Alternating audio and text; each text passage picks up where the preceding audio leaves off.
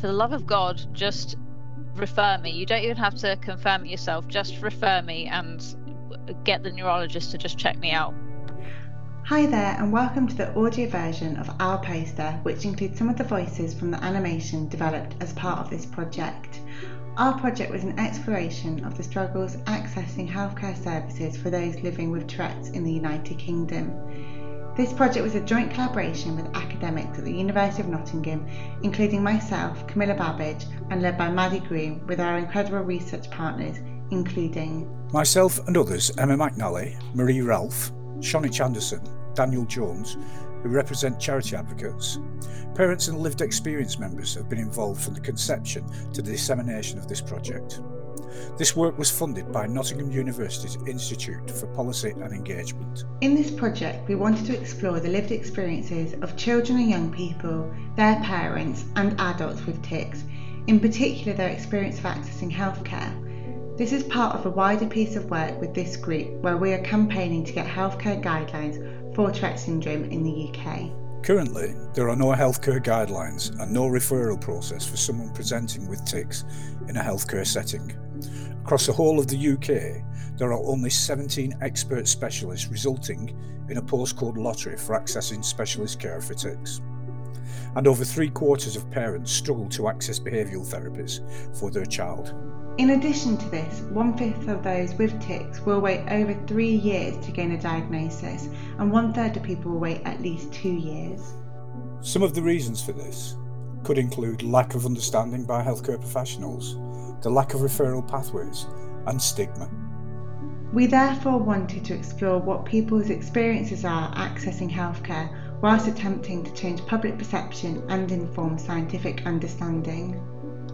This idea came from us and our other project partners, who felt that developing a video to be shared across social media would be a great way to show people the realities of trying to get healthcare support for their tics. There were two processes to this project: the research side, which included conducting focus groups, and the animation side, which included co-producing the video from the outputs of the focus groups.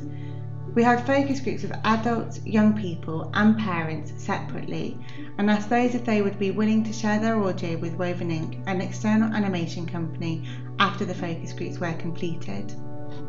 During the focus groups, which were facilitated by a researcher and myself, we asked the questions such as, do you think your life would have been different if your medical journey had been different?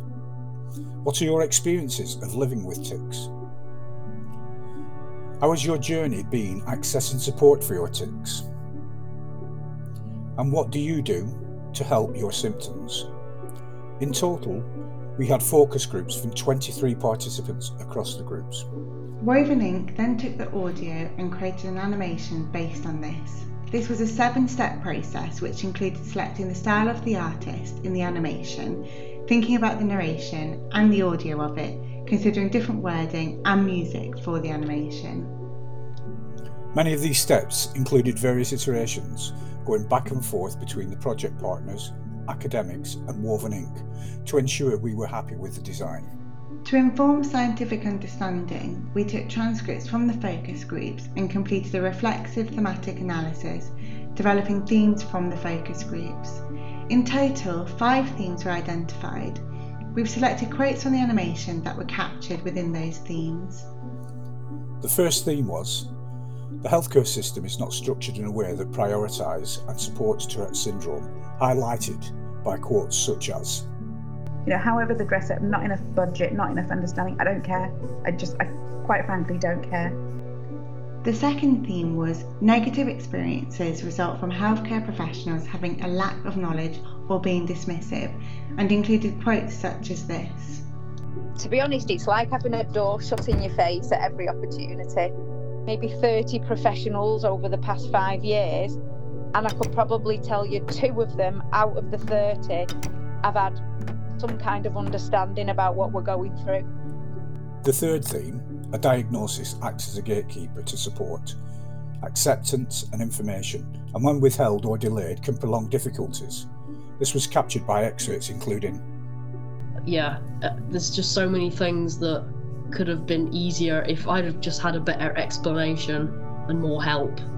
The fourth theme, a lack of available treatment, limited treatment options and fragmented access to care, led to difficulties accessing treatment for Tourette syndrome, included quotes such as, "Honestly, the phone call went pretty much like this. So as I was ticking down the phone, I, I said to her, look, I'm having these real, a real issue here.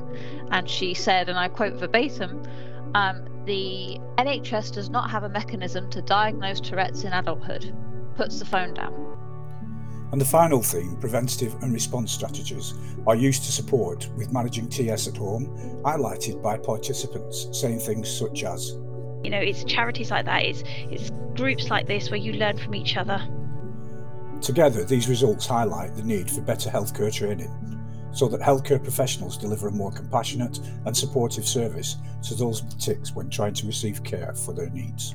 The themes also suggest that the healthcare system in the U K needs reviewing to consider how treatment could be delivered in a more supportive manner so that people receive more effective access to care.